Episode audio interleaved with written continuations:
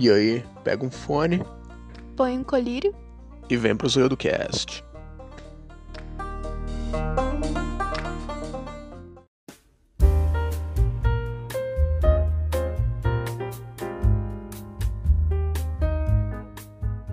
Boa noite, zoiudos! Bem-vindos a mais um Zoiudo Cast. Eu sou o Matheus, seu anfitrião. Vocês nem dormem, vocês ficam aí mamando o ovo do Zeca Splitter. ah, não aguento não, velho. Socorro! Hoje eu tô aqui com o Atila. Oi, eu sou o Atila. Vamos brincar de médico? Ai, meu Deus. Não! Credo. Apresenta aí, Oi. Renan, pô.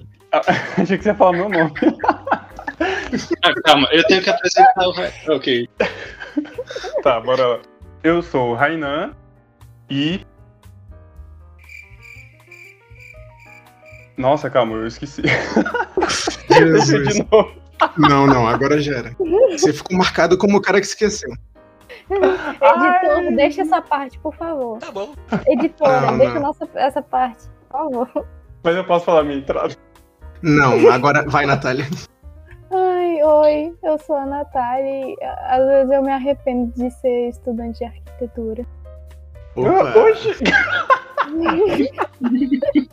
Cara, isso era pra ser um podcast de terror, cara. Passou longe, longe. Nós estamos rindo, olha que legal. A, a gente pode fingir que é de nervoso. Mas é pra gente deixar o clima mais, mais ameno, né? Pra galera. É. É, vai ser um terror pra editora.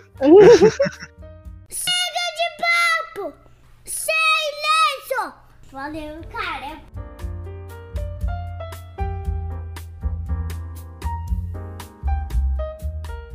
Primeiro pros ouvintes aqui, que são mais importantes.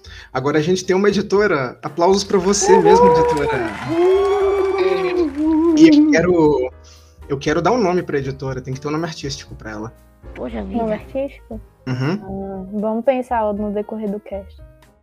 Vamos Hum. pensar no decorrer do cast. Mandem sugestões para a nossa caixa postal. Isso, mandem sugestões lá no e-mail ou no, no Instagram.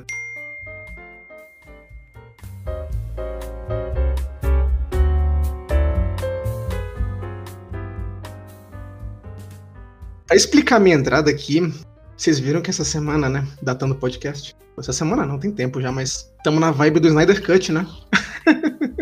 Uh, é mesmo. Do nosso queridíssimo diretor Zack Splitter. Zack Splitter. Vocês assistiram o Snyder Cut? Não, Ainda não, mas planejo assistir essa semana. acho que eu preciso tirar uma semana. Eu vi algumas partes, algumas. Vulgo Mulher Maravilha, porque é a parte que me interessa. eu, eu acho que ele fez um bom trabalho até. Quatro horas, né? Uma hora ele acerta, né? É, rapaz, pelo menos um minuto bom tem que ter. Pelo menos um minutinho, né? Só que eu vou fazer uma coisa diferente. É porque eu ainda não assisti os filmes ruins, Liga da Justiça, só Esquadrão Os Suicida. da DC, né? Todos da DC. É isso, os da, da DC. Eu vou assistir todos e no final vou assistir o Snyder Cut pra, sim, comparar, né? Justo. Hoje eu vi que o diretor do Esquadrão Suicida, ele tava pedindo o Esquadrão Cut, sei lá como é que é o nome dele. Nossa, eu acho que eu acho que nem se mostrassem até os bastidores vai salvar aquele filme. É, velho. Não. A única coisa que salvaria aquele filme é deletar ele da É existência. verdade. A memória coletiva ainda. Velho, a Arlequina abaixa, o cara dá um close na bunda dela, fica tipo, como é que você quer explicar isso? Como é que você vai me explicar isso? Como é que você acha que você vai me tipo, explicar isso? tem alguma cena que não foi mostrada que o cameraman tropeçou e aí a câmera mirou na, na bunda dela, só foi isso. Velho, o filme tem o Will Smith, não tem como esse filme ser bom, velho. Lamento. Para. Ué, como assim? Eu vou ser odiado agora, velho. Olha, Matheus, tem muitos grupos aqui que escutam nosso podcast que eu não sei como não veio ainda o hate em cima do tanto de coisa que você já falou aqui. Não, abrir, vamos, vamos abrir a caixa de e-mail pra ver se tem coisa lá. já. Mas o Will Smith não é bom ator. Durmam com isso. Tem só os processos lá na, casa- na caixa de e-mail. Caraca. Pô, Geralmente falam mal dele no filme Aladdin, né? E eu gostei bastante. Ai, ai. Vamos focar no assunto aqui agora, chega. voltando, voltando. Gente, hoje, como vocês devem ter visto na thumbnail, na, na capa, na vitrine, a gente vai falar do livro Fragmentos do Horror, do Junji Ito. Ele foi publicado pela Darkside em ano que eu desconheço, não lembro mesmo. Mas esse livro, pra mim, ele foi um golpe de graça. Uma história divertida. Mas não foi divertida, mas eu sempre quis comprar ele, assim, desde o Por que lançamento. que é um golpe de graça? Ai, é porque eu faço um barbarismo com o termo coup de grâce Não entendi. do francês. Ai, Fazem. do francês, É, é a minha cabeça viajando. golpe de graça. É, não, me deixa quieto, por favor. Não. Tá bom. Não, e o que que rola? Uma época eu tinha recebido um prêmio de literatura que ele me dava desconto na Amazon. Eu comprei os livros lá e tal, e eu achei que não tinha sobrado, mas eu vi que tinha restado uns 10 reais ainda. Aí eu falei, opa, com desconto até injeção na testa. Aí eu fui lá, comprei e eu fiquei, pô, primeira coisa que eu vou ler do Junji Ito. Rapaz. Vamos contar as impressões aqui ao longo, Cara. viu? Porque eu não fiquei feliz, não. Mentira, eu fiquei feliz, eu não fiquei tranquilo. Oxe? Ah, tá. Ai, ai. Rainan, você que foi nosso pauteiro hoje, Uh, você podia nos introduzir um pouco de, de um dito? claro, no, no geral ou já começando do, do primeiro capítulo? Não, não, vamos falar do de um dito no primeiro. geral. Ah, não, calma, eu confundi. É porque eu vou falar uma coisa. Eu achava antes que Junji Ito era o nome do, do, do título. No- Depois que eu me toquei que é o nome do autor. Velho.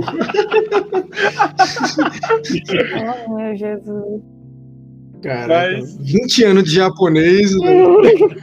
Ué, mas poderia ser o título do. Podia? que eles colocam bem grandão? Junji Ito. Eu pensei, ah, é o nome do, do- da parada Não. lá. Aí o nome do autor é o quê? Fragmentos do horror. Poderia ser, por que não? Plot twist. A mesma coisa que fazem com o Stephen King, né? Tipo, você vai pegar um livro dele, o nome dele tá lá gigante, Ah, embaixo o título. Isso. É. Inclusive eu tô olhando pra um livro do Stephen King agora mesmo, que coincidência. Muito bem. Mas agora nos introduza o mestre de um dito.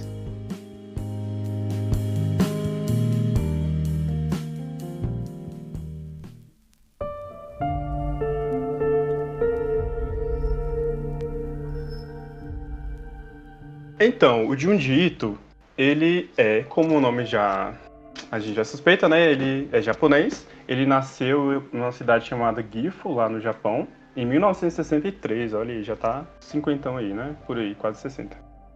Aí é o seguinte, ele começou, ele começou a desenhar como hobby, né? E aí ele só veio se tornar profissional mesmo depois dos 30 anos de idade, aproximadamente ali em 1987. Aí, desde então, ele tem sido reconhecido como um dos maiores artistas contemporâneos dos mangás de terror. E seus mais famosos contos têm o nome de Uzumaki, Tomie, que eu tive a impressão que o Tomie é o, o Tomie é o mais é é a obra mais mais famosa dele, que inclusive eu fiquei com muita vontade de, de ler. Sim, a gente fala disso. E essas duas, Uzumaki e Tomie, for- foram adaptadas para o cinema. E tem o Gyo, Gyo que é transformada, foi transformado em filme de animação. Aí o Ito, ele teve algumas influências de alguns artistas de, de mangá de mangá de horror clássico, né? Que foi o Kazuo Umezu e o Hideshi Hino e o, e o oh meu Deus, Yasutaka Tsuitsui. Difícil. E o nosso famoso HP Lovecraft. Sim, ele teve, teve influência do HP Lovecraft, como dá pra perceber ao longo do, das, suas, das suas histórias. Com certeza. É, como eu falei, esse foi o meu primeiro contato com a obra dele. Mas logo depois eu fui atrás de Uzumaki, né? E eu li de noite, pro meu incrível deleite. Hum, Vocês já leram alguma outra coisa dele? não, esse, esse foi o primeiro que eu li. Uhum. Eu li aquele conto A Falha de Ami- é Amigara ou é Amigari? Eu acho que é Amigara, né? Migara. Que são, são as pessoas que ficam presas na montanha, um negócio assim. É bizarro? Não, Mas- não, não. É sim. É mais ou menos. Explica aí pra gente, Atia, explica aí pra gente. Na falha de Amigara, eles descobrem uma montanha que rachou. E nessa montanha, nessa rachadura que ela fez, nessa parte que cortou para a montanha, tinham vários, várias entradas no formato de gente já. Então, tipo, não- já não, não tinha. Eles não acharam que ninguém ficava preso lá, não. Eles já começavam achando as- os buracos de gente logo na parede. Meu Sim. Deus. Não, mas eu lembro que tinha um, um rolê e as pessoas meio que se atraíam por, pela- por umas espirais que ficavam na montanha. E aí a pessoa Não, ia não, lá não, e ficava presa. Por isso que ficava o formato delas, não? É porque quando a montanha fendiu, é, os buracos eles tinham o formato exato de todas as pessoas da cidade. Tinha um buraco que cabia exatamente cada um da cidade. Aí as pessoas ficavam com essa atração, com essa vontade de entrar no buraco por nada, só por entrar. Um dos melhores contos. Pra mim, é o- é meu preferido, né? Nossa, cara. E tem aquela coisa que me lembra o conto Lovecraft, Os Sonhos na Casa da Bruxa, que o protagonista ele fica ouvindo chamados de não sei aonde pra não sei pra onde ir. E é bem isso, sabe? Você não sabe por que, que você faz as coisas, mas você não consegue não fazer. É bem interessante. Sim, ele tem muito disso. Sim. Acho que puxa um pouco da curiosidade humana, né? Que- a curiosidade é sempre maior que o, que o medo. Hum, é, O Lovecraft ele dizia ao contrário, né? Ele dizia que o medo é o sentimento mais forte, né? Mas eu acho que nesse caso é uma mistura dos dois, né? É um medo fascinante que ele gera uma curiosidade e um impulso, Uhum. portanto. Sim, é o, o medo tão grande que você se sente impulsionado pra tentar so- solucionar, pra você não sentir mais medo. Uhum. Sim, tipo aquela criança que pensa muito de colo, que ela vê um É. boneco que ela se assusta. Só que ela corre, aí ela volta pra olhar. Ela corre, ela volta pra olhar. É, eu já li, eu acho que eu li quase todos dele. Porque eu Hum, quando Só? Rapaz. me obceco em alguma coisa, eu sou meio complicado. ah, tá. Mas ele tem muitos muito bons e muito diferentes. E outros que não são tão bons assim. Já sei com quem pegar umas dicas, hein? Pois é. Aliás, a dica é que se você conhecer o Ito, não vá atrás das adaptações. Por favor. Eu te peço. É, Adaptações? é pro cinema, né? É você que tá me ouvindo, você não me conhece, mas confia em mim, confia. Isso aí, confia no cara que já leu quase tudo, hein? Remetendo a Will Smith mais cedo falado, confia. Ó, peraí que eu vou te ajudar a afastar o pessoal da, da adaptação. Tem o Will Smith, gente, não vê. É.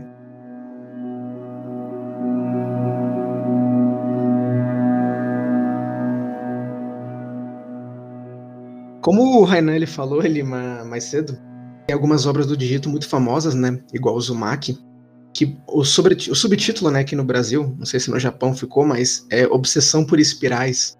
É, eu não quero nem explicar isso, cara. É uma coisa extremamente críptica, Lovecraftiana, sabe? Horror cósmico. Literalmente isso. Você tem que ver, cara. É uma experiência de leitura única, assim. É uma história e um roteiro muito únicos. Uhum. Uma coisa muito importante na obra dele é aquela personagem Tommy. Vocês conhecem? Conheço. Porque ela é uma personagem muito recorrente nas obras dele, né? Uhum. Pelo que eu vi num vídeo no quadro Canal em Branco no YouTube, vocês podem acessar lá. E diz lá na descrição que você veio daqui, obrigado. Uhum. Eles mostram como o Jundito ele tinha uma certa obsessão pela Tommy, né? E a relação dela com a estética. Então parece que parte da obra dele tem uma certa conexão, né? A Tommy é essa conexão. E se eu não me engano, essa foi a primeira obra dele, né? Tommy, não sei. Eu acho que foi. Até onde ele foi. Aí depois que fez bastante sucesso, ele fez o Uzumaki. E até onde eu li também parece que foi a obra de mais sucesso dele, mais que Tomie. Sim, sim. Uzumaki. Bom, mas como eu não quero arrancar nenhum Zoiudo Indica ou outro podcast, a gente vai focar em fragmentos do horror hoje. Então vocês vêm comigo. Partiu. Yeah! A gente é mó feliz aqui, né? pra- Se você prometer não me dissecar, eu vou. Ah, não posso prometer nada, amigo. Credo, gente. Ai. É.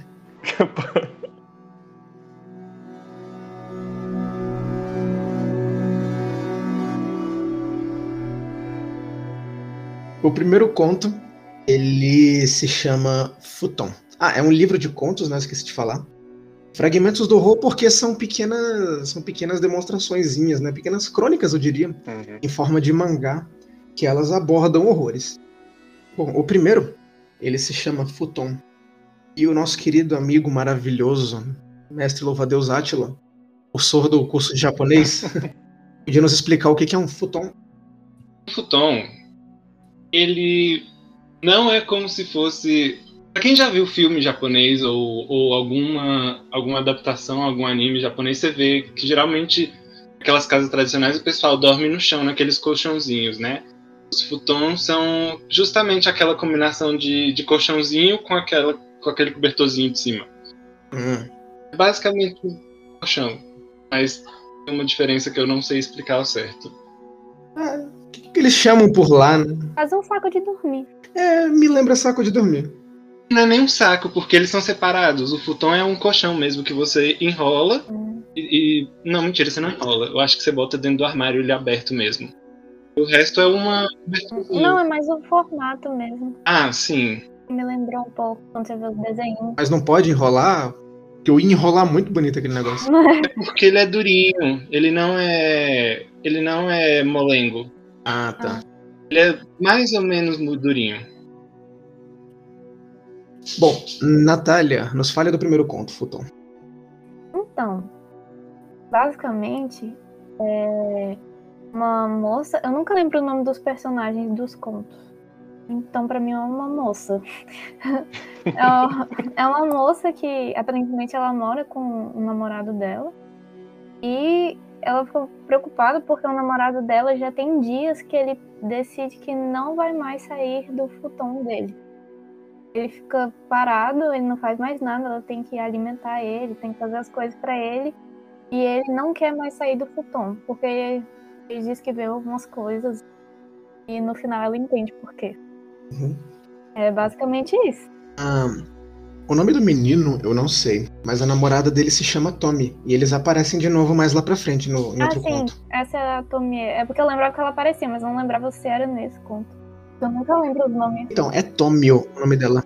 Não, eu acho que ele é o Tomio. É ele, é ele, é ele. Ele é o Tomio? É. É Tomio. Ah, tá. É. Porque o Tomio aparece na terceira história Ah, é, tá. é ele mesmo. Uhum. da Gola. Ah, tá, entendi. Uau, ó, o universo compartilhado. É um universo compartilhado. O Itoverse. De um diverso. Já existe antes da gente saber. Basicamente, ah, a gente vai spoiler tudo. É, pra spoiler? É. Ah, com certeza. Ah, então pronto. Hum, Como é que você vai falar desses continhos se você não spoiler, né? Ah, então pronto. é porque senão a gente vai falar só da sinopse, né? É, Aí não. Fica tipo. Spoilers livre aqui. Então tá.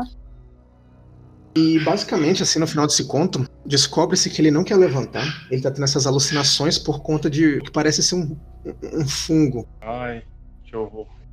Que me lembrou de novo Lovecraft, né? Os fungos de Ugoth. Uhum. Ai, eu fiquei agoniado com aquela imagem do, do, do cobertor Aham. dos fungos. Ai. Mas não é bem, não é bem só isso Nossa. também, né? No fungo apareceu lá. É porque levou a menina lá no apartamento pra atrair a namorada dele. Isso é safadeza. Hum. E a Ah, é mulher verdade, tacou é o fungo lá. A mulher mexe com É. as forças ocultas. E amaldiçoou ele. É a segunda vez que esse cara é amaldiçoado no livro, né? Por traição. A primeira, no caso, né? É, não, esse cara tem uma sorte assim. Ele mesmo se amaldiçoou. É isso que eu tenho a dizer. Sim, sim. Justo. A mensagem aí, galera. Crítica social foda. Não, não, não botem chifre. O chifre vai vir pra- em cima de você. Então a gente pode dizer que é. Tem uma mensagem. Como é que é o nome? Uma moral esse conto? É uma fábula, né? Na verdade. É uma fábula, né? Não tem, tem agora. Uma moral, tipo, tem lá no final o He-Man falando, crianças não, que aprenderam a história de hoje. E hoje aprendemos que trair pessoas dá fundo. Dá-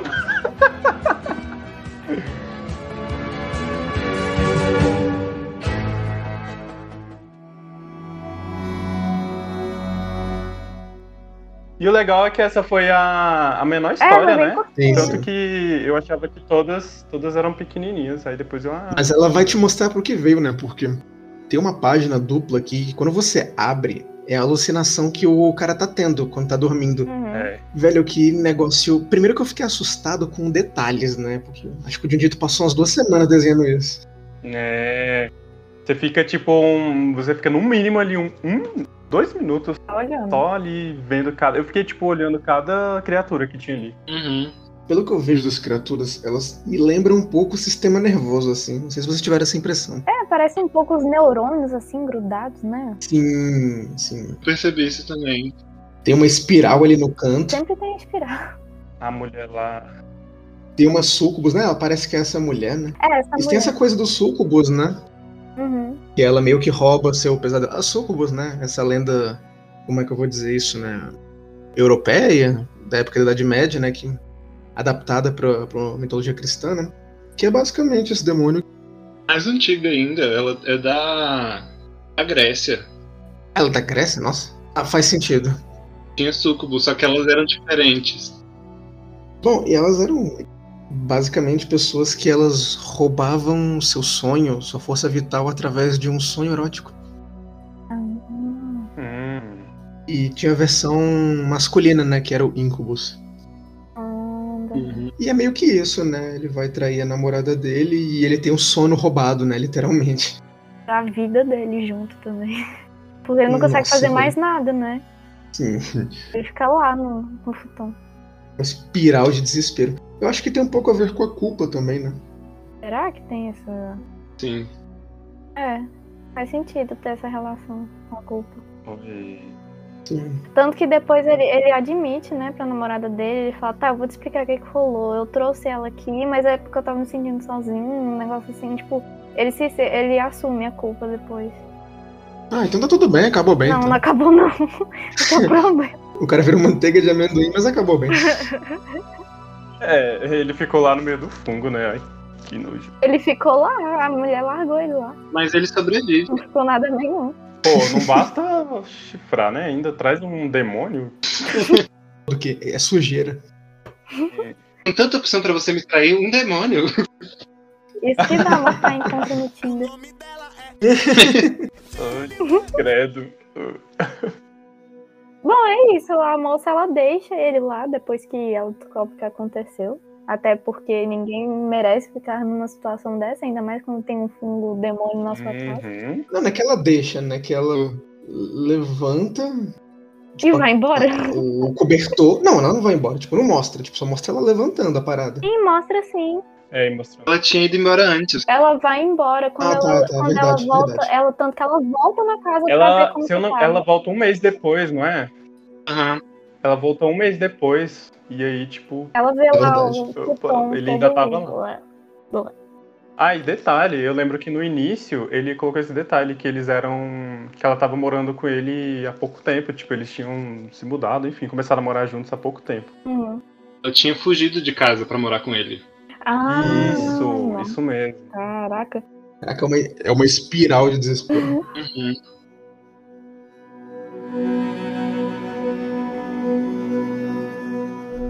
É, vamos lá. Pro próximo conto, então. O próximo é o Monstro de Madeira. Nossa. Eita. Vou te dizer uma coisa aqui. Se você comprar esse, a propaganda Darkseid, eu quero um abraço e um patrocínio, por favor, Darkseid. Nossa, assim como nosso patrocínio, viu? Se você comprar do Darkseid, na... quando você abrir o conto Monstro de Madeira, na página da esquerda, eu tô olhando pra ele aqui agora, eu vou até fechar porque eu tenho muita agonia dessa imagem. Eu acho que é o desenho mais vivo que eu já vi na minha vida. Eu não lembro qual que é. O... Qual, qual que é? Eu também não o lembro. do chão ou da mulher? Não, é o da mulher segurando. Ela tá, tipo, normalmente, mas ela tá, tipo, segurando uma das vigas. Ah, tá. Ah, segurando as vigas. Que é a capa. É, a capa. Um desenho muito calmo. Ele é muito tranquilo, não tem nada acontecendo. Mas você se sente 100% observado por ela. Uhum. Ah, e ela tem aquela coisa, aquele suspense de tipo, tá tudo certo, mas na verdade não tá não. Sim, cara. Tem alguma coisa errada aí. Cara, os personagens bizarros dele têm um olhar tão vazio e cheio ao mesmo tempo, cara. Sim. Tão perturbador. Uhum. E quando eles fazem uma, uma careta mais normal, a gente chega a ficar aliviado, porque eles têm uma expressão tão vazia que é bizarro. Uhum. Bom, então, Atila, conta pra gente do monstro de madeira. Ah, bom, Eita. em essa casa muito antiga. Na verdade, a história começa com a menina que mora nessa casa, narrando que ela mora nessa casa há muito tempo com o pai dela e a mãe e morava com a mãe dela. Essa casa é de gerações, gerações antigas e ela era uma casa excelente. E acabou de receber o prêmio de é, Tesouro Nacional do Japão, do tanto que a casa era excelente. E ela ela teve tanto esse prestígio da casa que ela começou a ser aberta para visita. Ela ia começar a ser aberta para visita de outras pessoas, É. se não me engano. Uhum. Aí, só que aí, uns dias antes de começar a abrir as visitas, chega essa belíssima e misteriosa figura de mulher na casa e pede para ter o privilégio de ser a primeira a ser a visitante. Sim, o detalhe dessa moça é que ela é a estudante de arquitetura. Esse é o destino de todos nós arquitetos. Eu, hein, Meu tá Deus do céu. Vou morar numa casa, velho. Até o teto vai ser de porcelanato aqui. Já foi. Se tiver o monstro do porcelanato. Droga. Não, quero coisa de madeira, não. Ah, eu também não. Nossa. Sem contar que eu, eu acho que o, o que me chamou. Você tá falando da imagem dela, né? Que ela é tipo assim, bem. O que me chamou a atenção é que ela. Ela. É tipo aquela coisa de pessoa perfeita, sabe? Tipo assim, que não tem nenhum defeito, ela é alta, bonitona, nananã. Aí isso ainda. Isso ajuda. Ele, eu acredito que ele tenha feito propositalmente, né? Uhum. Tipo, que você não desconfiaria de uma pessoa tão linda e perfeita que, que parece, que parece ser tão perfeita, né? Na verdade, ela chega suscitando desconfiança pesada, né? Na verdade. Na verdade, ela suscita desconfiança da menina, porque a menina percebe que tem alguma coisa esquisita, mas o pai gosta dela. Sim. Gosta tanto É. que depois eles se casam. Acho que ela é perfeita para o pai, né? Tipo, ele fica cego pela beleza. Tipo, ah, ela é perfeita. Ela... Sim. Gente, quem, quem casa com uma pessoa que ela. Pra como a gente conversa, a pessoa já chegou falando assim, ah, eu posso passar uns dias aí nessa casa e, e, tipo, ela, ela se mostra, mostrava bastante excitada pela casa. Sei, ela já dava umas falas assim estranhas. Você acabou de resumir o conto. É, cara, basicamente tem uma cena que a, a menina tá dormindo e ela acorda com os barulhos, velho. E quando ela vai ver a nova madrasta dela, véi, a mulher tá, tipo, nua, se esfregando na casa. Eu jurava que nessa hora, pelos barulhos, eu, eu achei que ia mostrar eles, tipo assim, né? Fazendo amor, transando, Quem blá, blá, dera blá, mas não, ela estava se esfregando na casa, É muito mais normal. quem dera fosse. Olá, Marilene. À noite, tainha, vinho e muito Um dos temas que o Judito gosta muito de abordar, dois, né, que estão presentes aqui, são a obsessão e a história do Japão, né? Como a obra de mais sucesso dele, o Uzumaki, também tem um pouco de cada um. Ele mostra nessa relação de como é que eu vou te dizer, não de desconfiança, mas um desalento, uma desolação que a modernidade, né, na época que ele escreveu mais ou menos, essa sensação de modernidade trouxe em relação à história do Japão. Então ele mostra essa coisa da tradição do Japão como uma coisa muito fantasmática, muito antiga. Uma coisa que não necessariamente é agressiva, mas que as pessoas já têm um olhar muito diferente para ela, né? Eu imagino que por ter sido uma tradição, ter uma história, uma tradição tão forte, né? Uma cultura tão presente na vida das pessoas, acaba assim, a quebra disso acaba sendo uma coisa meio mola, né? Acaba tendo um efeito muito negativo. O que vocês acham disso? Mas você diz em relação, tipo, tem um, tem um efeito meio negativo do público não receber bem, ou só, tipo, de causar aquela estranheza que é o que gera a sensação de, de horror quando você tá lendo? É mais no personagem. Os personagens eles olham pra história com uma cara meio vazia. O, o passado pra eles é uma- um fiozinho assim para que eles têm um dilema que parece que é se agarrar ou não se agarrar, entende? Hum, Sim, isso que eu ia dizer. Que pra mim o, o Junji Ito ele é muito de, de falar de tipo. É, larga, já, já, já acabou. Não segura tanto assim nas coisas que passaram. Porque muitas das histórias dele são tipo coisas antigas e decrépitas que acabam se retorcendo de várias formas terríveis porque as pessoas não conseguem deixar de mão. Se você, por exemplo, é aquele quadrinho dele, o Guio, que é basicamente, assim, é a premissa do quadrinho, né, que são animais marinhos que desenvolveram perna, algum jeito de andar na superfície. Hum, Só que eles embruteceram e estão realmente andando pra atacar mesmo, começa uma guerra. Um apocalipse desses, desses, tipo, desses tubarões, dessas lampreias, sei lá, das criaturas que começaram a virar anfíbias. E é uma relação que, quando, por exemplo, um- eu não, vi, não li tudo, mas quando os personagens ele faz um mergulho, não lembro por que que ele faz isso, mas ele vê, né, um dos, se não me engano, navios antigos da Segunda Guerra, né, da participação do Japão. ele tem essa sensação de melancolia, né? De, de uma relação de é, um passado que ele foi muito forte, problemático e como as pessoas não sabem se sentir em relação a isso. Uhum. E basicamente o monstro de madeira é essa mulher, né? Essa visitante de arquitetura barra madrasta, que ela meio que desperta um monstro que existe na casa, né? Eu não entendi exatamente, não, mas essa é a sensação que eu tive. Posso só fazer um, um, um adendo Uhum. pra ver se, se alguém concorda comigo, mas é porque eu sou aquelas pessoas que acham que, tipo, toda, toda escolha de design de personagem é bem proposital. Eu fui a única pessoa que achei que, tipo, o fato dela ser muito alta era meio que pra mostrar o quão parte da casa ela era e o quão imponente ela era sobre a vida dos outros.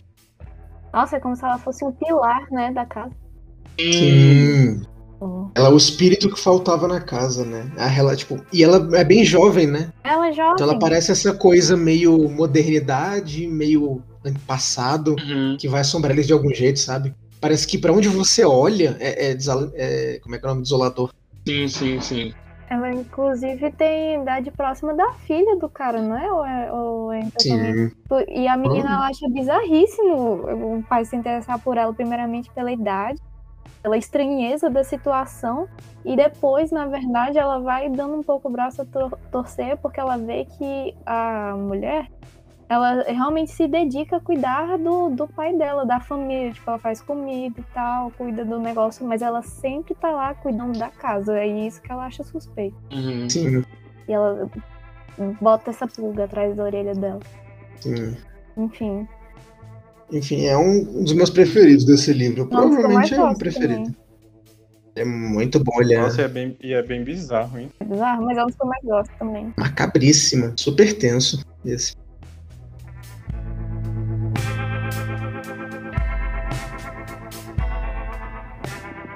Bom, o próximo é Tomio barra Gola Rolê Vermelha, que foi traduzido aqui como Rolê com U, achei feio, mas tudo bem. Olê. A gola rolê, pra quem não sabe, é aquelas golas que vêm na altura do pescoço, né? Aquele. Não lembro qual é aquele material, mas aquele material mais fofinho, mas deve ser uma porcaria usar essas golas, velho. Tipo o suéter, né? É, suéter, suéter. É porque a gente fala suéter de gola rolê. Abuso do Carl Sagan. Isso, pronto. Pois é, esse conto aqui, ele foi dirigido pelo Tarantino, pelo Nossa, Tarantino, né? sim, com certeza. Ah, é, eu, eu- esse foi um dos dois. Teve dois, assim, que eu fiquei me retorcendo bastante. Senti que eu tava assistindo Jogos Mortais. Esse foi um Nossa, deles, sim, esse é bem Jogos Mortais mesmo. É verdade.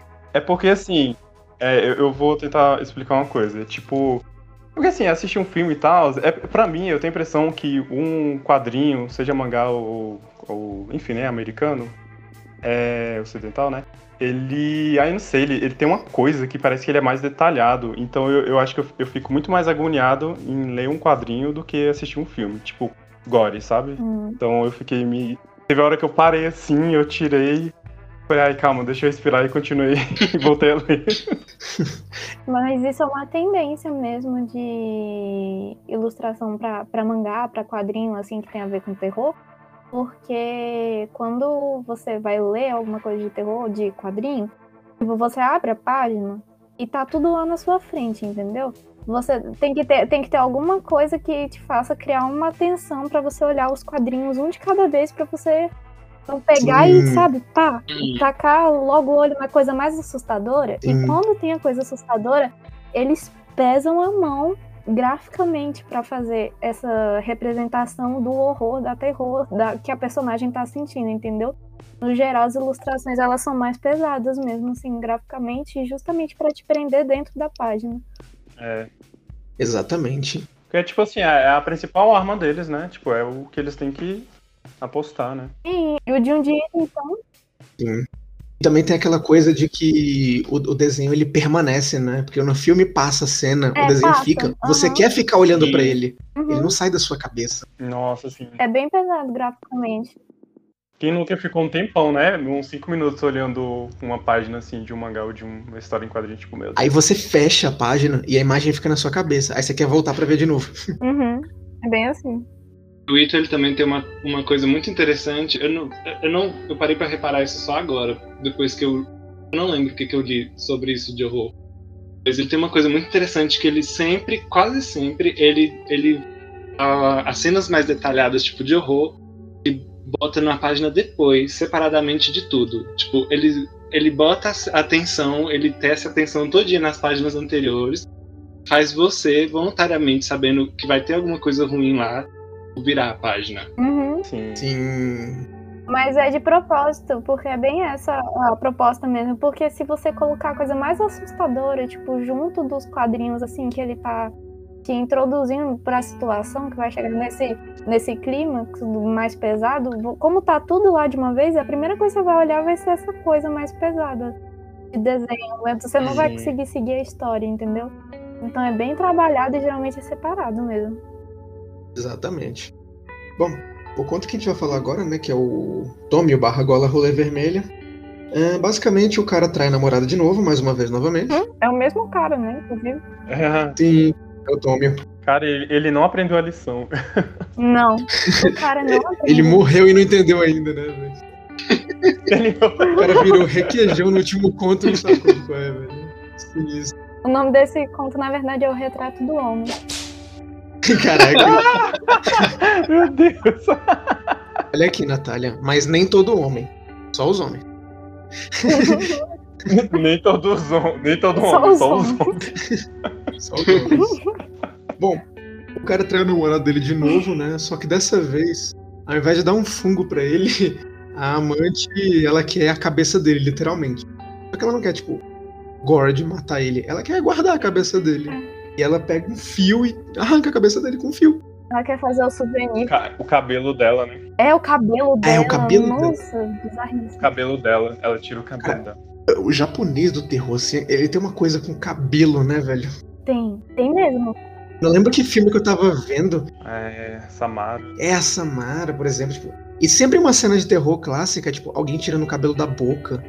E. Nossa, eu tava vendo. Era Yami Shibai. Acho que o Atila já viu também. É, e a Mishibai tem coisa Já. de cabelo mesmo. Da, do colégio na impressora, Sim, na impressora. Velho, o cara ia imprimindo cabelo. Eu falei, tipo. Velho, o, o- o- a recarga é caríssima. Eu tô imprimindo cabelo, bicho. Ai, cara. Um cartucho aí, mais de 100 conto, o cara imprimindo cabelo. É, velho. Po- Poxa, fantasmas. Nossa, velho, eu Ai. imprimi um quilo de ficha de RPG, tá ligado? Fui imprimindo cabelo. Falando nisso, só uma digressão. Eu tava vendo o Nerdcast hoje. O Eduardo expôs disso como ele foi demitido de um estágio. Ele pegou o livro de Vampiro, a máscara dele, aí ele botou na impressora, assim, pra imprimir as fichas, e ele digitou lá na impressora, mil. meu Deus. Caraca, na verdade, Mil um Pokémon ou mil número? não, ai, Número. Nós estamos falando de cultura pop. caraca, socorro, um momento coelho do Zé.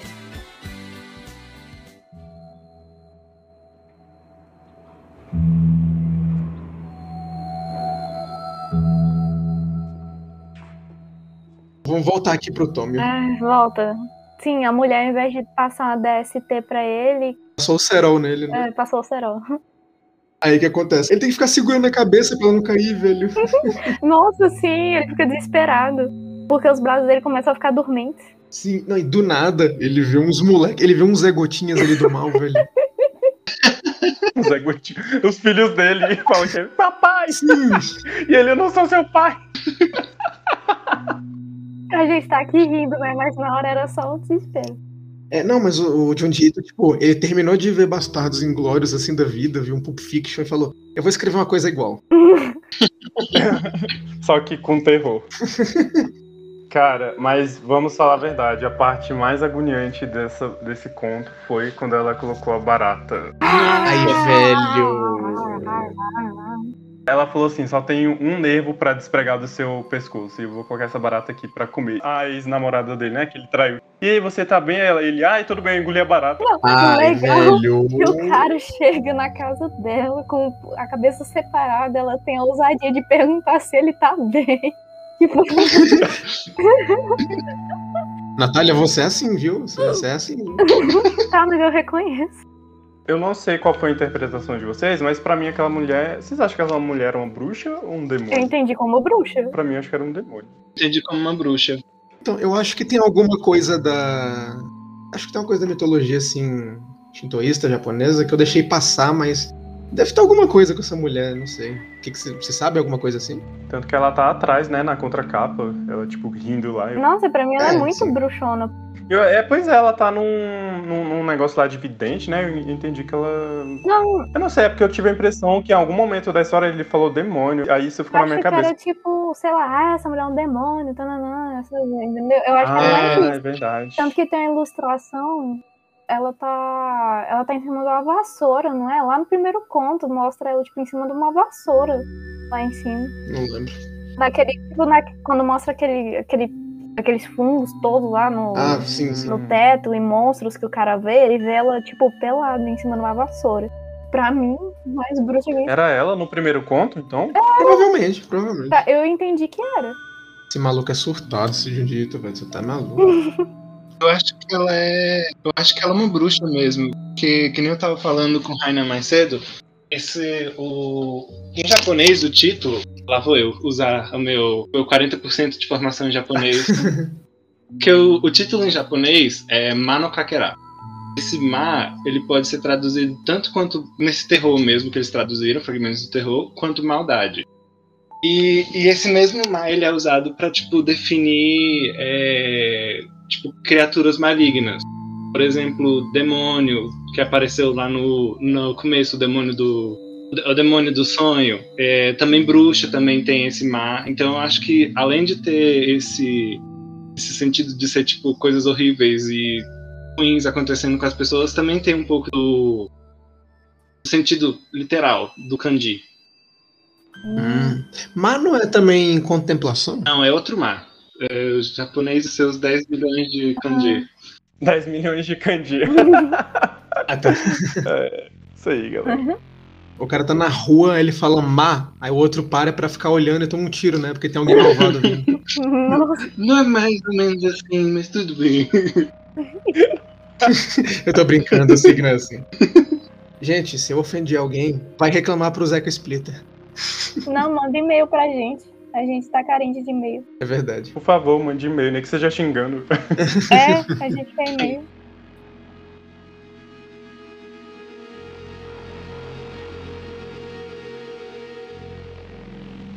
Ahn, o próximo conto, pra mim, ele é o mais denso e sério, que é o Suave Adeus. É o que eu menos lembro, assim. Esse é pesadão. Cara, e o que tem o maior plot twist, sério, eu fiquei de Sim. cara. Fala dele aí pra gente, Raina. Então, é, esse quarto conto é uma, uma garota que ela, ela é recém-casada, né? Só que ela tem, ela tem constantes é, pesadelos com o pai dela, e ela tem com, com a morte do pai dela, ela sempre acorda gritando. E ela tem um, um estranho medo do, do pai morrer. E e o que mais? Ah, tá. Aí aí nisso ela ela ela tá morando aí com essa vai morar com a, com a família do Do marido do- dela, casada já. marido, isso. Só que aí lá tem, tem um. Ela começa a estranhar porque a, o tataravô. Ou é o bisavô? É a Eu tataravô, não né? lembro, é uns são os avós da, do, do, do marido dela. É porque lá fala, mas eu acho que é bisavô. Eles têm uma aparência bem. bem assim, velha, velha. E ela pergunta a idade deles e fala, ah, eles têm 20, 125 anos. Ela, o quê? Como assim? Nunca vi alguém com 125 anos. Não, não é nem só esse o problema, é porque ela fica vendo eles ah, vagando pela casa como se fossem aparições mesmo. E ela interage com a família do marido dela de uma forma assim meio, meio cega, porque a família do marido dela meio que não aprova muito o casamento deles. Ela tem essa sensação de que eles não gostam dela. E ela vê esses outros familiares da família do marido dela meio que vagando pela casa Sim. e ela decide perguntar pro marido dela, tipo, então, aquela, aqueles ali são seus bisavós e tal. Aí ele fala, sim, é que eles ficam por aqui e tal, é meio complicado.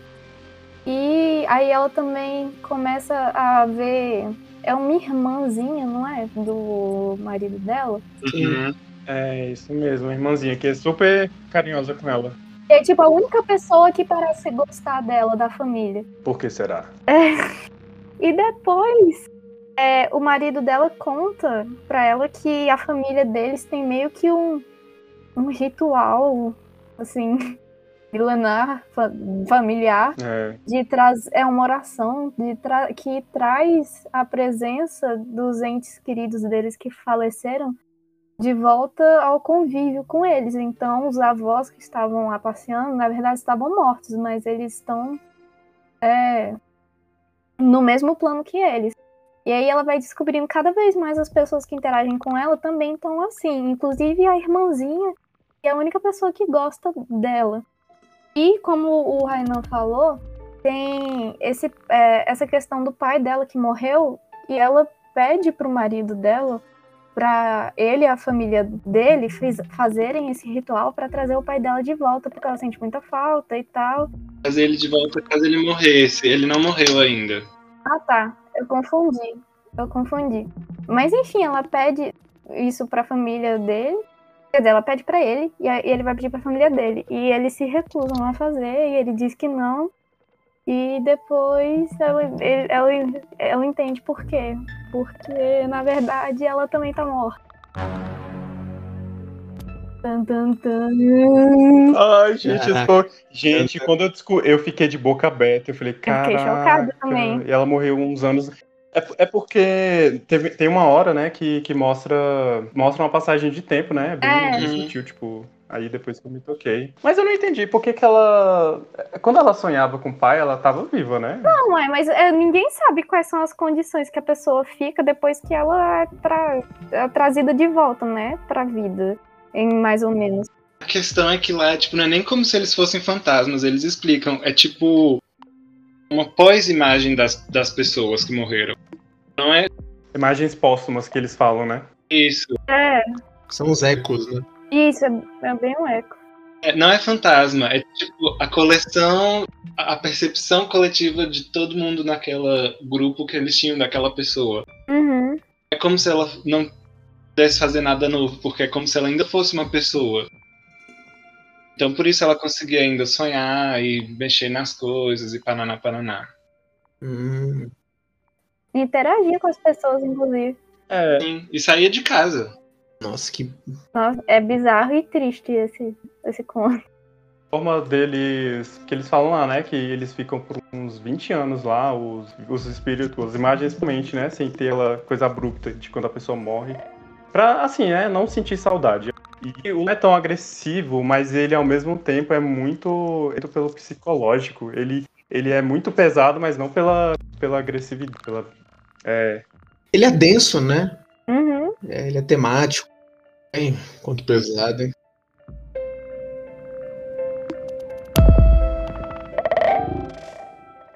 O próximo conto, ele se chama Pássaro Negro. E uau. uau. A gente não falou da dissecação. Não, não quero falar de secação, não. O conto não vai pra frente, cara. E o da dissecação não vai falar nada. Mas o conto não vai pra lugar nenhum, velho. É uma guria que quer ser dissecada. E ela disseca tudo também. Eu especificamente falei que queria brincar de médico. Ela era. Ela não é humana, ela não era humana, né? Não, era, mas ela tinha alguma coisa nela. Aqueles órgãos esquisitos, bizarro.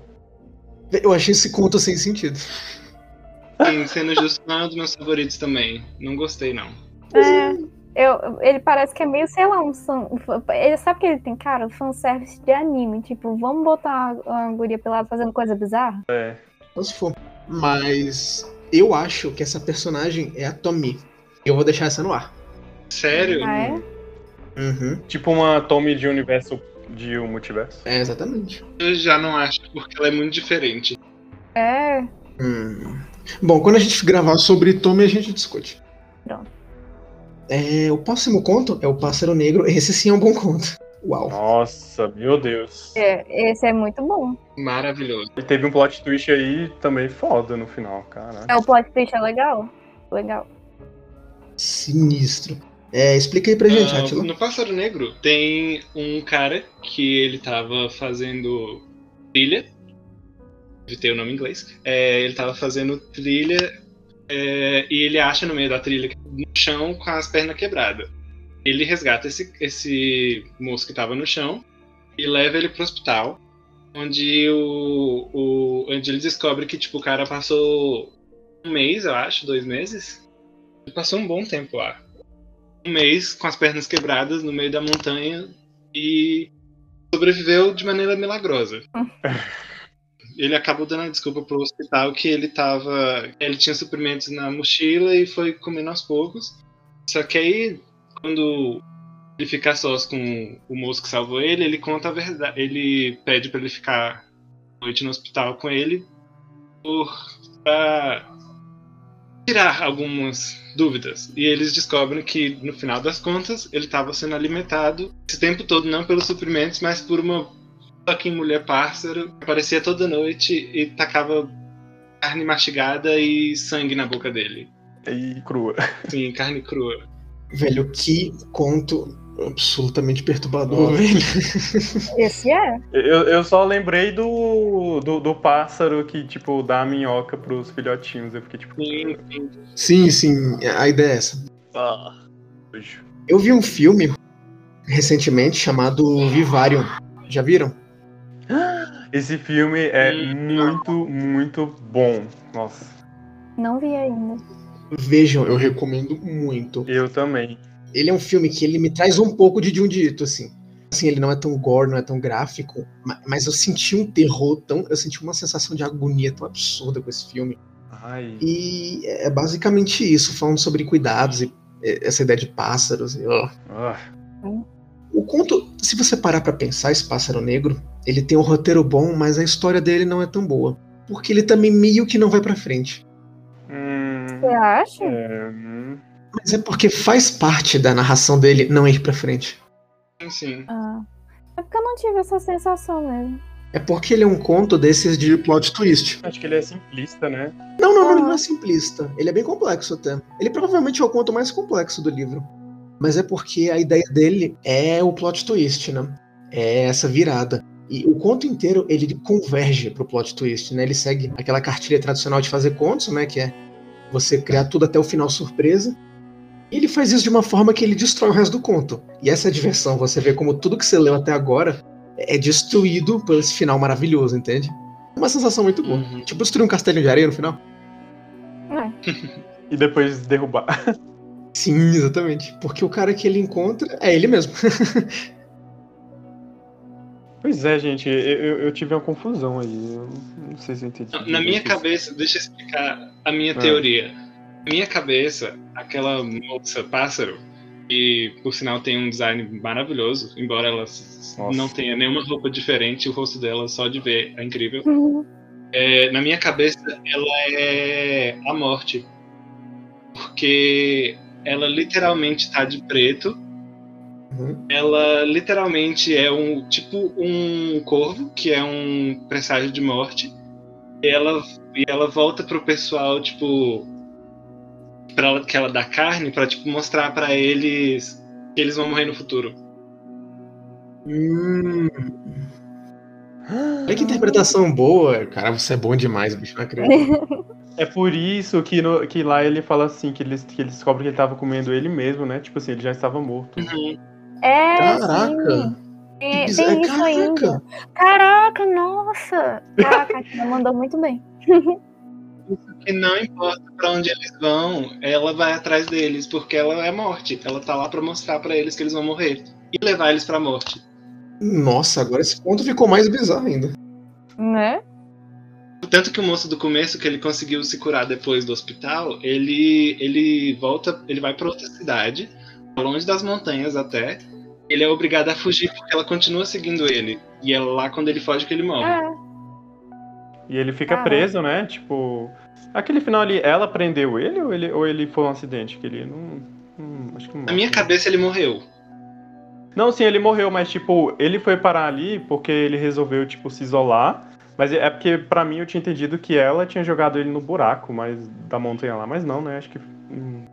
Ah não, pera, tem uma parte que ela ataca ele mesmo. Ela morde ele. Pois é, ali, ali naquele final parece. O que eu entendi é que ele, ele resolveu ir pra montanha pra ficar isolado, ok. Mas aí parece que ele foi jogado lá no buraco por ela, entendeu? Hum, é isso. Hum. Isso quebra a minha teoria um pouco. Ok, mas ainda é uma boa teoria. É. Viagem, É. velho. Cara, e tipo. É, é porque essa, essa coisa de tipo. Que, é, dele, dele tá comendo a própria carne e dele sair. Tipo, sair fugindo e não importa onde ele vai, ela vai atrás. É tipo um pouco aca- aquela coisa de. De, ah, você pode tentar. Você pode, assim, prolongar, prolongar, mas não tem como escapar, né? Aquela coisa Uhum. da, da Tipo, morte. premonição. Que é tipo um pouco do, do filme Premonição, né? Eles enganam, ganham um tempinho, mas não tem jeito. Uma hora. Brau. Sim. Legal. Eu não tinha pensado por assim. Eu também não. Mais me sustenta nessa teoria na real é porque eu, como eu disse, eu li já muito de um jeito e ele não tem tipo, ele não tem tipo, ele não se esconde de tipo mostrar as pessoas sem roupa, que nem mostrou mais cedo no dissecação Chan. Hum. E ele podia tipo, é, graça ter mostrado a mulher pássaro sem roupa, mas ela tava mesmo na forma sem ser de pássaro, ela tava com abre aspas, colan, fecha aspas, todo preto com a forma toda preta. Então, na minha cabeça, isso é uma das coisas que sustenta a teoria. É Hum. verdade, né? Porque a morte, ela. aquela, tipo aquela morte da turma da Mônica, né? Ela tem Não, é porque a imagem da morte que, que, que a gente tem, é, tipo, em comum é tipo ali a. Tipo, uma, uma caveira, né? Só que com. Qual é o nome daquela roupa? Um. um- uma. Gente, qual é o nome daquele? Um, Não sei. A eu- manta com capuz. Uma É a manta, manta com isso, uma capuz. manta com capuz. Aquela imagem da, da morte. É uma mortalha. Mortalha. Vocês querem uma- um fato inútil? Sim! Lá. A primeira vez que eu vi uma referência a queijo Gorgonzola numa mídia foi a, a morte da, do Maurício de Souza. Que é isso, meu filho? É isso. Apenas. A morte do Maurício. Ai, tá. Eu achei que ele tinha morrido. Não, não, não. Nossa, Rainan. Meu Deus do céu. velho. Que, eu- como. as- Cara, qual é a relação da, da queijo gorgonzola com a Dona Morte? É, Foi a primeira vez que eu vi. Ela tava comendo o queijo. Eu fiquei tipo, ah, primeira vez que eu vejo isso numa revista. Por que, que eu lembro disso? Eu não sei. É, que eu- Morte ao queijo gorgonzola. Eu acho que é essa aqui. Não, não foi isso que eu disse. Ah, tá.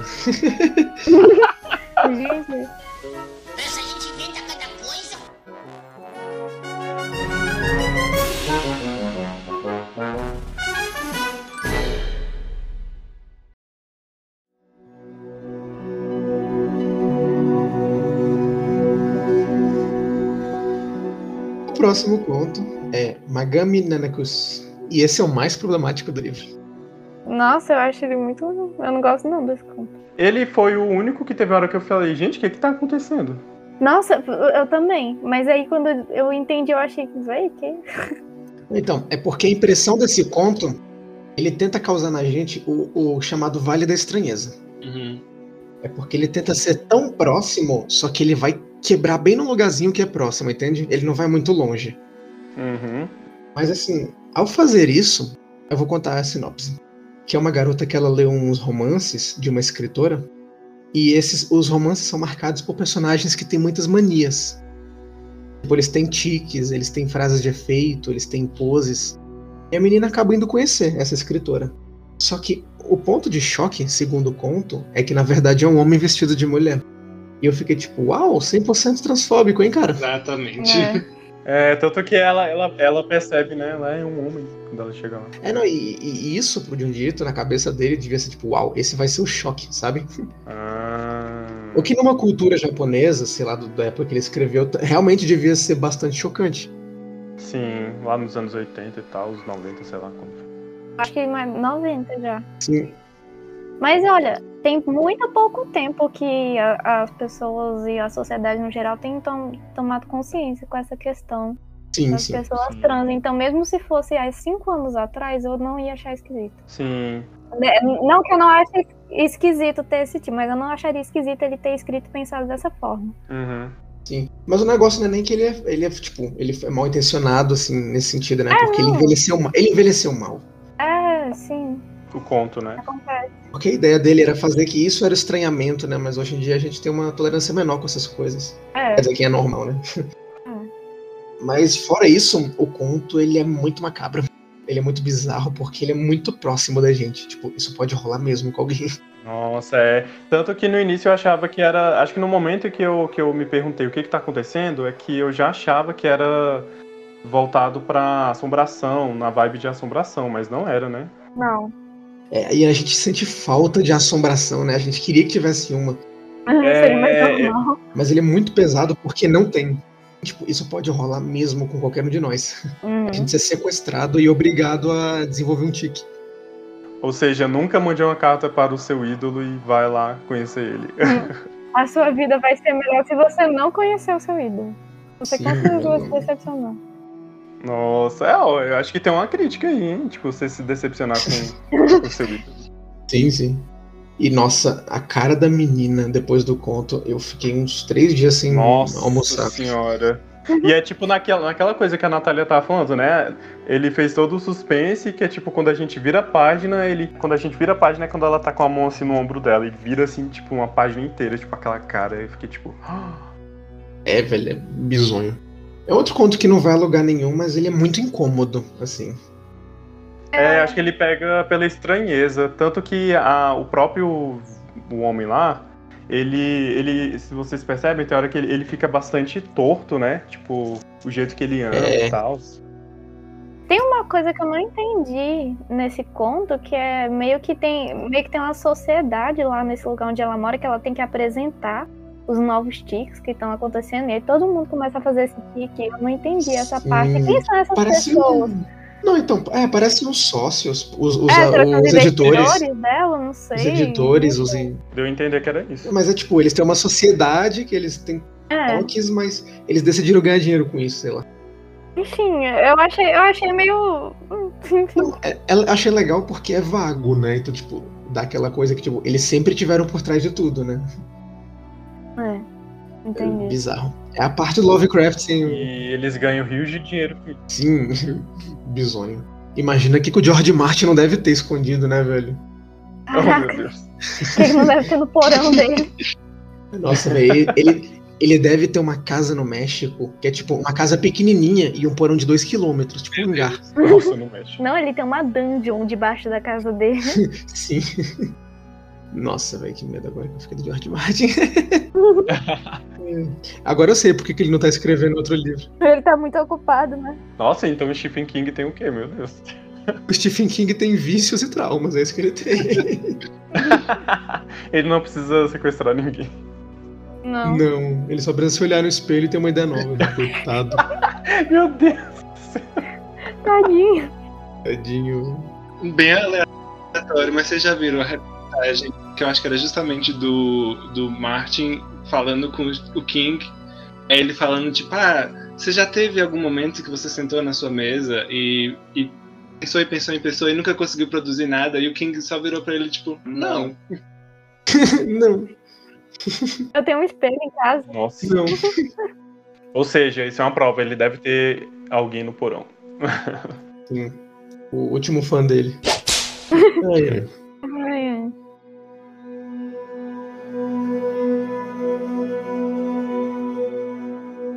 E o último conto, Melhor. muito conto, bom também, ele se chama Mulher que Sussurra. Melhor. conto. Esse conto é, É. doido. Esse acho que é o que eu mais gosto. Ele junta seriedade com tensão.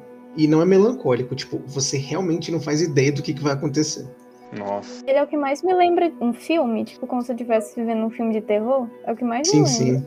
Ele tem a estrutura mais clássica, assim, pro terror, sabe? Ele é o mais. É, ele, você vai se sentir mais confortável entendendo ele. Uhum. ele. ele é o menos estranho dos contos, mas mesmo assim. E tem uma coisa na mitologia japonesa shintoísta que tem a ver com isso, né? Dessa mulher que fica na- sussurrando nas costas, né? Se não me engano, tem sim. É Porque, na verdade, eu vi primeiro essa- um artigo sobre isso, que tinha foto final desse conto. Aí depois que eu vi o conto, eu falei, ah, foi daqui que tiraram isso. Esse realmente ele tem, ele tem um quê de uma coisa que eu não peguei da, da mitologia japonesa, né? Parece que tem essa mulher que ela fica sussurrando pros outros. Eu não, não sei muito bem a história. Uhum. Tem vários é, elementos, assim, tipo, não sei dizer na cultura japonesa no geral, mas eu já vi mais, mais de um filme, com certeza, japonês de terror que é, tem alguma coisa a ver com mulheres atrás de você e que fazem coisas com você. É, tipo, te, teve um que eu É, me lembro que, a mulher, que o cara ele tinha tipo um problema na coluna e, a, e ninguém Ah. descobriu o que era. Isso aí é Imagens do Além. É, eu não lembro, enfim. E na verdade era o espírito de uma mulher que, que ficava literalmente de cangote nas costas dele. Por isso que pesava tanto. E, enfim, é esse o rolê. Tem, acho que tem várias coisas assim. É. Hum, esse foi o último conto do nosso Mas, querido Fragmentos gente, do não- a gente nem falou. do- Ah, vocês querem falar mais alguma coisa? Eu quero, porque é o que eu mais gosto. É que sei lá, eu fiquei com a impressão de que ficou muito vago. A gente não falou o que tinha no conto. Ah, não, foi. Viajei total agora. perdão, perdão. Falei. É, basicamente é uma menina, tipo, é uma família rica, que é o, o pai e a filha mais nova dele. Só que, a a- na verdade, a filha única dele. Só que essa filha, ela é Tomoyo o nome dela? Não lembro. Enfim.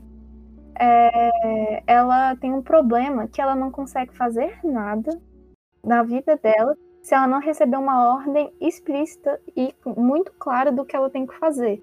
Se você pedir pra ela, levanta da cama, ela com que pé? Com o pé direito, com o pé esquerdo? Eu sento primeiro ou eu deito, eu levanto de uma vez, tipo, e isso impossibilita ela de fazer, de viver a vida dela. E o pai tenta contratar várias é, pessoas pra tentar ajudar ela, tipo, cuidadoras mesmo, mas todo mundo desiste porque não aguenta e nem sabe como fazer essa menina viver a vida dela. É triste essa situação. Gente, isso existe, essa doença, será? Não. eu não sei, não sei. mas é algo que eu acho super É plausível. uma pessoa muito insegura, né?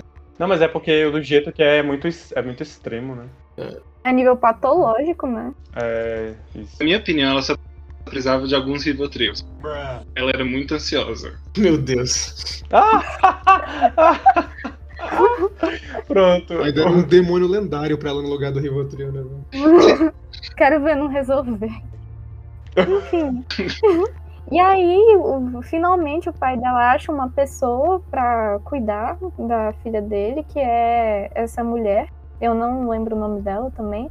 Mas basicamente o trabalho dela É é. super dedicada. É, o trabalho dela é falar pra menina o que ela tem que fazer. E ela tem a paciência e ela entende a forma que a menina compreende as instruções. Só que aí é meio como se ela. A convivência delas fosse tão próxima que ela já nem. Ela literalmente parece que virou um encosto na menina. E ela nem, tipo, falava as coisas normalmente. Ela só sussurrava assim, como se fosse quase um mantra. E ela foi ficando cada vez mais cansada, mais esgotada. E foi literalmente virando um, um cadáver quase ambulante, sussurrando coisa, coisas pra menina. E tem, tinha os problemas de background, assim, da mulher, que, enfim, ela tinha problemas lá com. acho que um namorado É dela. verdade. O marido. Era um marido, um namorado, não sei, que ele batia nela, coisa e tal. Isso. Enfim, vários problemas. No final, a mulher ela morre. Mas a menina, ela continua agindo como se a mulher continuasse sussurrando pra ela. E a Ai. menina começa a sussurrar também. Bem filme de terror. Macabro. Ai, é, é, foi mal. Se deixar, eu passo a noite toda falando. Então, esse foi bom. Esse foi o último conto, né? Agora sim. Mas eu, eu, eu só, só um adendo que eu achei esse. esse apesar do, do final ter sido, tipo, bem trágico para as partes envolvidas, eu achei ele bem remetente. Bem remetente não, mas tipo, bem. Uma vibe tipo Midsommar. Hum. Sabe que tudo acaba terrivelmente ruim, mas tipo, no final parece que foi um livramento. Sim. Porque você vê que. Não, a- não fiquei com essa impressão, não. Eu fiquei. Eu Fiquei também não. porque Ela morreu, né? Eu fiquei porque o cara morreu e a menina que estava Hum, verdade. sussurrando pra menina, a, pra que tava doente, ela podia muito bem ter largado ela. Mas não, ela continua vivendo, tipo, ajudando ela, sabe? Hum. Meio que, tipo, muito terrível, mas elas aprenderam a viver uma com a outra. Não tira o fato de ser terrível. Tipo, ele uma mão lava a outra. Sim, É, mas virou uma simbiose, né? Elas viraram uma, uma pessoa Nossa, só. mas é, sim, mas assim, não. É É verdade. meio, é meio problemático. Meio? Tirando o fato dos crimes, tudo certo ali. Tirando a parte do crime. Porque assim, a parte em que elas se ajudam e que, tá, que ela aprende a conviver com a menina, ela, ela sabe, dá até o quentinho no coração quando você Uhum. lê, porque você fala, nossa, é uma coisa normal. Isso vai dar muito errado. É.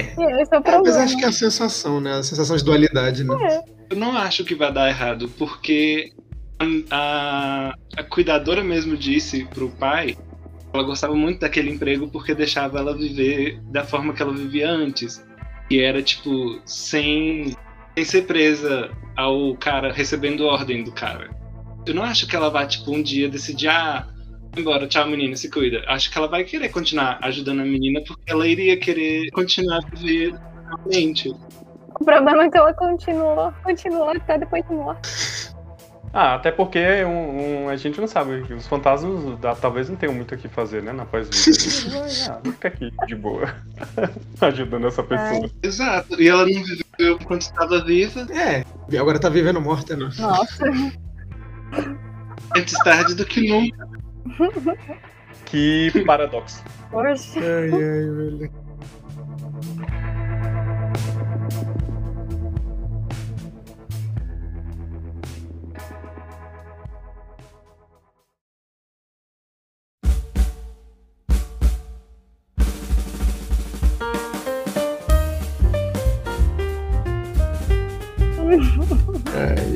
Acabar com o quadro. Vamos encerrar agora. é isso, gente. A gente falou, eu acho que quase tudo, né? Menos da dissecação, que eu me recuso a falar. Ela é macabra, é É isso. aleatória, velho. Aleatória demais. Sobre o Fragmentos do Horror, né, escrito por Junji Ito, eu recomendo muito que vocês comprem ele. É, assim, para quem gosta de mangá e de terror, ele, eu acho ele uma leitura obrigatória, principalmente pra Junji Ito, cara. Fora que ele, é- ele tem um, um projeto gráfico muito bonito. É lindo. É, as partes das alucinações do futon, eles são uma textura meio transparente na frente. É bem legal. A capa, na verdade, é a junção de todos os. De, de todos os contos que tem no livro. Sim, sim. Não é ilustração só. E ele é feito como se fosse o grito, né, do Edvard Munch. É, É uma releitura. nossa, muito, muito fera. Darkseid, paga nós aí, viu? Envia um livro por mês pra mim que tá bom. Manda um livro pra cada membro, por favor. Nossa. Ó, se for uma vez só, acho até que tá bom, né? Ah, um livro só, qual é? Ah, é. É, vamos ser humildes. Vamos ser humildes, né? Ai, velho. Bom, gente, agora pra finalizar, a gente vai falar dos contos preferidos e por que gosta deles. Eu começo. O que eu mais gostei foi o Monstro de Madeira, né? Porque ele traz um pouco de tudo do, de um dito, né? Ele traz essa relação que ele tem com história. Ele traz isso do, do- de uma criatura meio bizarra, você fica no limiar sobre o que, que tá acontecendo. Além de ser uma situação muito estranha e constrangedora, ainda é macabra, então, tipo, ele é bem uma um mix de tudo que é do Ito, assim, de bom. Por isso que é o meu preferido. E de vocês? Vai, Atila. Tá bom. O meu preferido é o. O da mulher que sussurra. Muito mais. é, eu, não, eu não tenho uma base tão de. de, de razões que nem o Matheus, porque o Matheus é inteligente e eu não. É, mas. Ou- Mas o, o, o fato de que eu gosto muito dele é porque eu gosto muito desse tipo de horror que é assim. Eu gosto muito do horror que se apresenta primeiramente como uma benção Hum, ela chega bem sutilmente, tipo, ajudando e aos poucos ela vai crescendo a influência e, a- e melhorando a vida das pessoas para no final mostrar, tipo, pan, não é tão boa assim. E também eu, eu gostei do, do final. Eu, abre aspas, Midsommar, fecha aspas. eu tenho a impressão de que você gosta desse filme. Será que o Atila gosta? Só um pouquinho, ligeiramente. Ah, eu amo esse filme também, Atila. Meu Deus. E você, Rainan? Qual que você mais gostou? Então, eu gosto mais do Tommy ou Gola, não sei o que lá, vermelha. Gola Esqueci rolê. agora a palavra. Gola- isso, Gola Rolê. Então, eu, eu tinha falado que. Eu tinha destacado os dois que mais me deixaram agoniado, né? Mas aí pensando em qual eu gostei mais, realmente é, é o terceiro. Porque o, o que me pega, principalmente em questão de quadrinho, é a, exatamente esse gore exagerado. Eu fico tipo, ah, é uma loucura, né? Eu, assim, eu, eu sou, eu super amo filmes de terror, mas eu confesso que quando tem muito gore eu fico assim, ah, eu, eu, me sinto sendo torturado. Mas ao mesmo tempo é muito legal. Então, ele. então, ele, ele me pega principalmente pela. Pela, pela exposição, né? Pelo gore, pelo, pelo gore gráfico. E, e, e só nisso eu já acho bastante bizarro, sabe? Eu sempre achei muito bizarro o gore no, no, no, nos quadrinhos. É igual eu falei, eu acho que ele é muito detalhista, acho que mais do que nos filmes. Eu, eu consigo fazer uma imersão maior nos quadrinhos na questão do gore. E, e outra coisa é que ele também mantém um. Essa história, ele tem um suspense crescente. Porque o cara tá naquela coisa de tipo, ele não pode, meu Deus, é, é muito agoniante, ele não pode tirar a.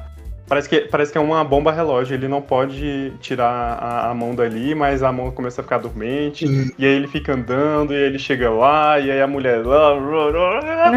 aí você fica, tipo, a qualquer momento. Então é um suspense. Então é o gore e o suspense crescente que, que me pegaram. Então essa é a minha favorita. Bom. E Natália?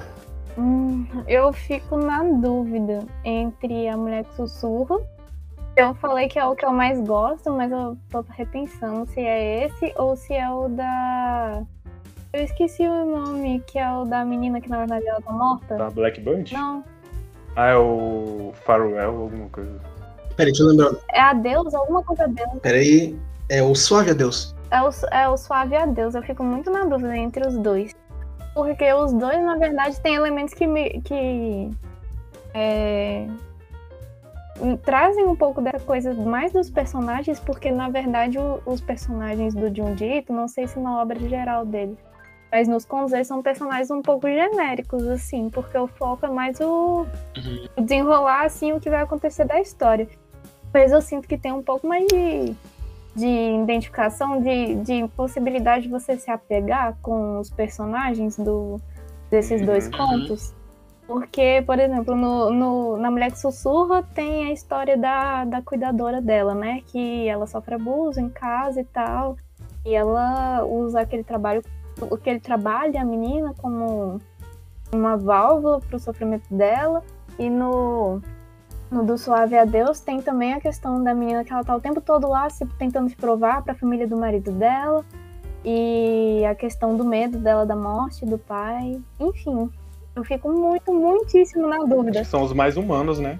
É, eu acho que é isso. Assim, apesar de ser uma, ser uma obra toda loucona, né? Cheia de, de monstros e cenas bizarras no melhor estilo Tarantino, esses são os que mais me pegam, assim, porque pegam um pouco mais na questão do sentimento mesmo. Legal. Não sei escolher. Beleza, esse foi então Fragmentos do Roupo de um Dito. Nós gravamos sobre um mangá hoje, olha que histórico. E não se acostumem, porque eu nem sou muito fã de mangá. ah, vamos fazer mais. Eu não, eu tô brincando. Talvez no futuro. Matheus. Não. Não. ai, ai. Bom, a gente já recebeu o e-mail, gente, então não saiam daí, vocês ouvintes, que vai ter a primeira leitura de e-mail. Cara, ai meu Deus, que emocionante. Bora fazer, fazer um evento no Facebook. Ah. E é isso então. Tchau, gente. Se cuidem, fiquem bem. Ouçam o Zoiudo, mandem para cinco pessoas mais ou menos. Vamos espalhar essa porcaria, né? Porque chega de podcast bom, vamos fazer o nosso agora, aparecer. A gente é quase um. É um movimento bem pop art dentro do podcast agora, né? Tipo, já veio o clássico, agora a gente vai com o disruptivo, né? É, são as vanguardas de podcast. então é isso, gente. Ai, que palavra bonita. Vamos não prolongar pra editora não quebrar minha cabeça com o tijolo. Eu tô bravo. Então é isso, gente. Se cuidem, então, fiquem bem. Até oh, peraí, deixa eu me despedir primeiro, velho. Caramba.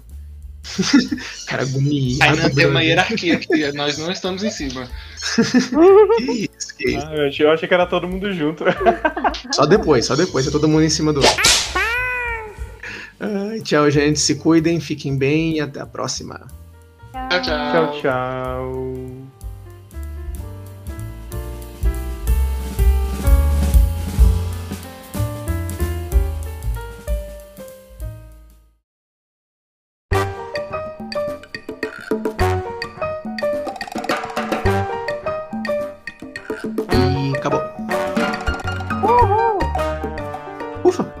Galera, gostaram do episódio sobre Jundito? Ficou maravilhindo. Você gostou de gravar? Eu gostei. Esse foi bom. Deixar essa palavra mais. É porque tempos, né? É. Bom, eu recomendo que vocês leiam. Peçam pra Darkseid. Eita, aqui. Ixi, É um livro de madeira, brother. Peçam pra Darkseid patrocinar a gente e vamos pra primeira leitura de e-mail do Zoiudo. tô emocionante. Qual que é esse o episódio que vai acontecer isso? É o 12? Ah, é o 12. Recebemos nosso primeiro e-mail. Recebemos nosso primeiro e-mail e caneladas no Nerdcast. Não, mentira, não foi isso não. Não, cara. Ai, velho. Vamos para mais uma leitura de e-mail, Natália? Cara, eu escutou. Olá, tudo bem? Ah, era pra falar vamos. Ai, não, desculpa. Sem graça. Não, foi mal que eu me assustei aqui. É, tá bom. O e-mail que a gente recebeu foi sobre o último episódio, né? Avatar, a lenda de Aang. Foi mandado pelo nosso querido amigo ouvinte, Denis Alves.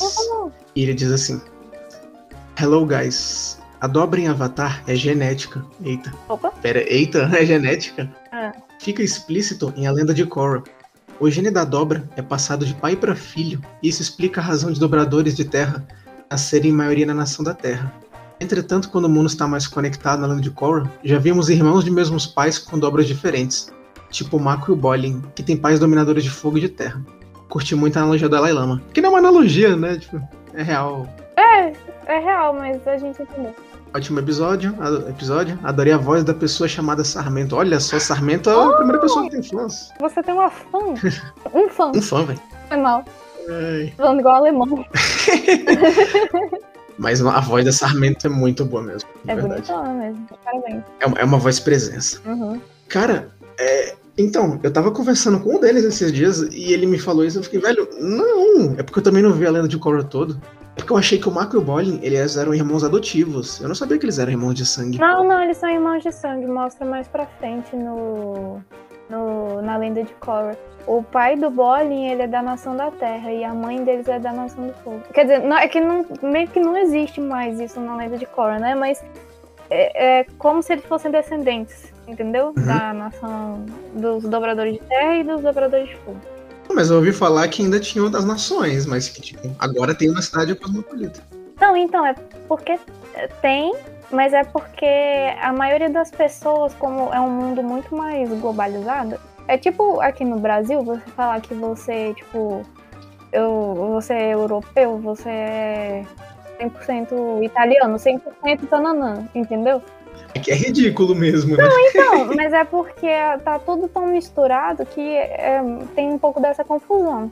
Mas enfim, Então quer dizer que tem gente que, tipo, nasceu na nação da terra e fala: Ah, mas eu tenho antepassados da água. ah, é, é tipo isso, entendeu? Eu não duvido não que tem. Meu avô era dobrador de fogo. Eu me sinto dobrador de fogo, cara. É, é tipo.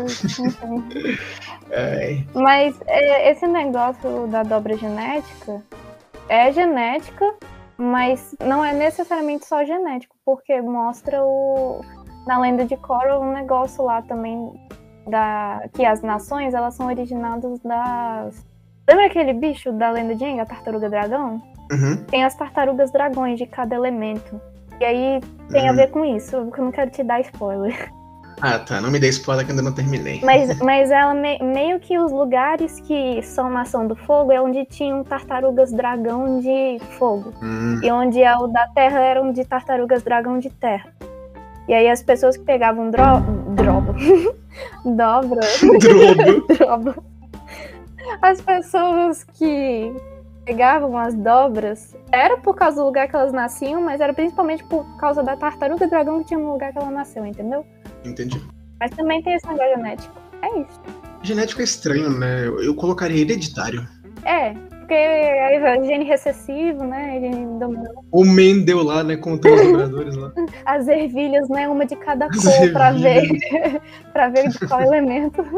Bom, essa foi a nossa primeira leitura de e-mails. Obrigado, Denis, por participar, por ser o primeiro a enviar e-mail. Valeu! Embora não foi o primeiro que deu caneladas pra gente, foi o Diniz. E sabe qual é um fato curioso? Ah. Que Diniz e Denis são o mesmo nome. Sério? Enfim, sério? É, Denis veio de Denis, que virou Diniz. Eu não sei quem veio primeiro, mas enfim. Diniz tem cara de sobrenome. É, pois é, só que é o nome dele. Diniz, se você estiver ouvindo isso, um grande abraço. seu nome ser Denis Diniz, Aí é doido. o seu apelido pode ser D&D. Ai, Quer fazer o seu jabá? Quero Manda. sigam arroba Gactus e Nanquim. Se você for de Brasília, eu vendo produtos meus. Se você não for também, eu vendo produtos meus na minha loja online e na loja física da Endossa. É uma loja colaborativa com várias marcas pequenas. E no DF a gente faz entrega para você não precisar sair da sua casa. A gente também entrega pro Brasil todo. E sigam o meu Instagram, o arroba. Lá tem várias ilustrações. E você pode encomendar uma ilustração personalizada para dar de presente. Você pode fazer várias coisas indo no meu Instagram. Então me siga, por favor. Show de bala. Vocês provavelmente agora vão ouvir também som de doguinho no fundo, né? Porque a gente adotou um doguinho recentemente. E é isso, gente. Se cuidem, fiquem bem, passem um monte de colírio, evitem comer batata radioativa, não passem mais de 60 horas seguidas no YouTube por dia. Fiquem bem, usem máscara durante a pandemia, tô datando o programa mesmo. Ah, que mais recomendações? Sigam o arroba ZoioDocast no Instagram para nos acompanhar. Valeu aê, kkkk. Não beba perfume com gilete. Gente. ok. Ai, Bebam água. isso, bebam água. Bebam água. Valeu, gente. Ai, meu Deus. Eh, Fiquem bem, até a próxima, galera.